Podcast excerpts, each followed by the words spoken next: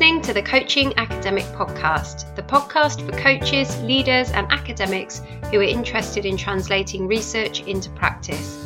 Each episode, I discuss a brand new piece of cutting edge research and translate the findings with suggestions of how you can incorporate the research into your practice.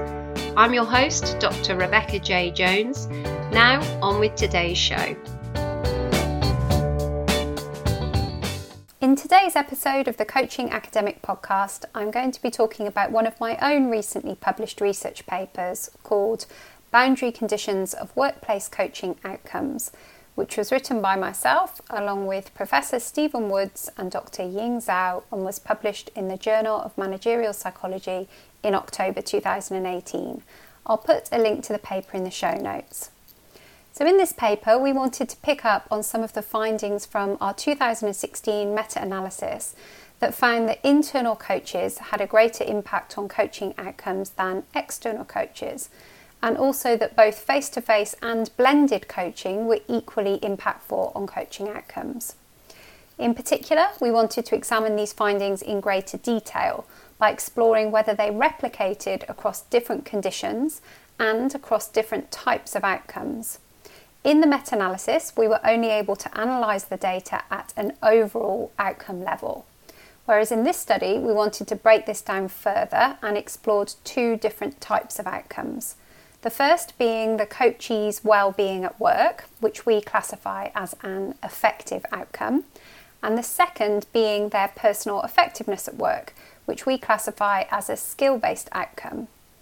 Whilst in the meta analysis we found that internal coaches had a greater impact on overall outcomes, we hypothesised that when we examine differences between internal and external coaches at the affective and skill based outcome level, we would see a difference.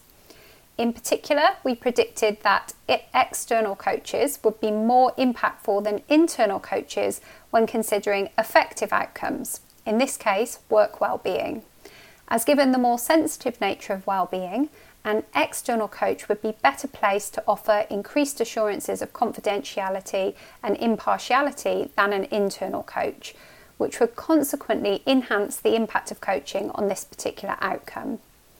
We also predicted that whilst in the meta analysis we found no difference between the impact of coaching on overall outcomes when it was face to face or blended, which includes a combination of face to face, telephone, video phone, or email coaching. When breaking this down and examining outcomes at the affective level, we predicted that we would see a greater impact of blended coaching than solely face to face or telephone coaching. This was because we felt that a blended format offered the best of both worlds, which would be particularly beneficial for our affective outcome of work well-being.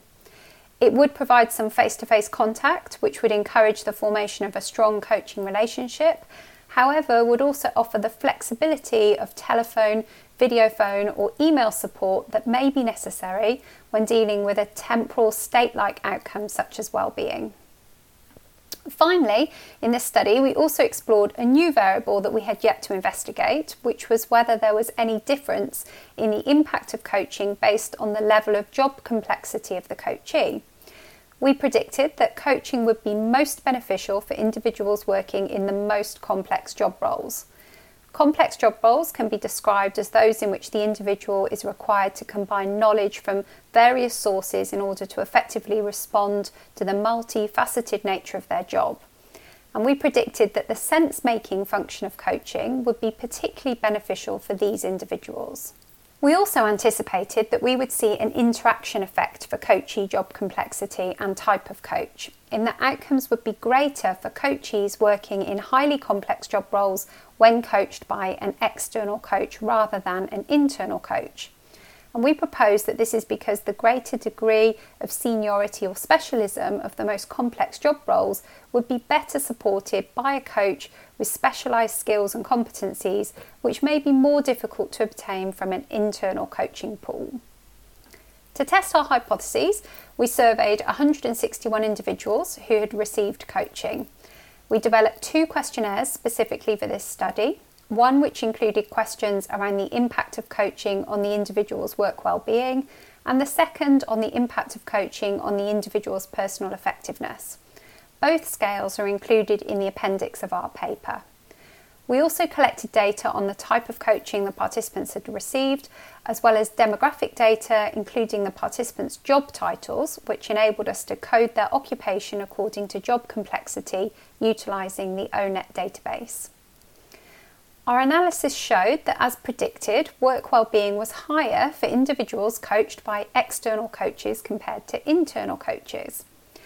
We found partial support for our second hypothesis in that work well-being was higher for individuals who received blended coaching compared to face-to-face coaching, although whilst scores were lower for those receiving telephone coaching compared to blended coaching, this difference was not statistically significant.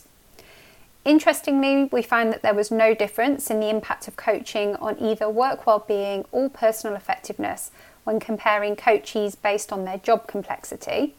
Therefore, coaching appears to be equally impactful for these outcomes regardless of the complexity of the coachee's job. However, when examining whether job complexity interacts with the type of coach, we did find a difference in that the impact of coaching on both work well-being and personal effectiveness was greater for those in the most complex job roles when they were coached by an external coach. Based on our findings, we would suggest that individuals seeking to address affective issues such as well-being utilise a coach who is working externally to the organisation and engage in coaching that's conducted in a blended format, so combines face-to-face sessions with remote forms of coaching such as telephone, video phone or email.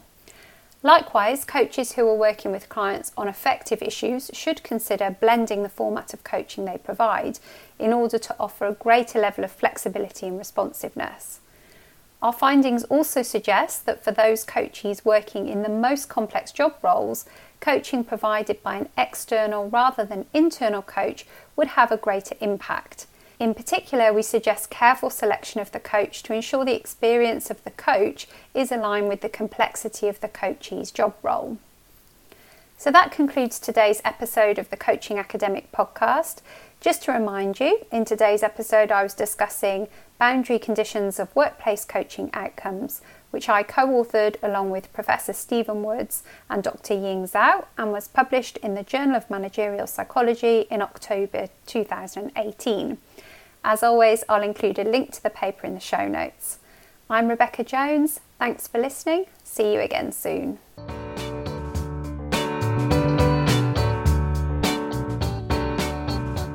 Thanks for listening to the Coaching Academic Podcast.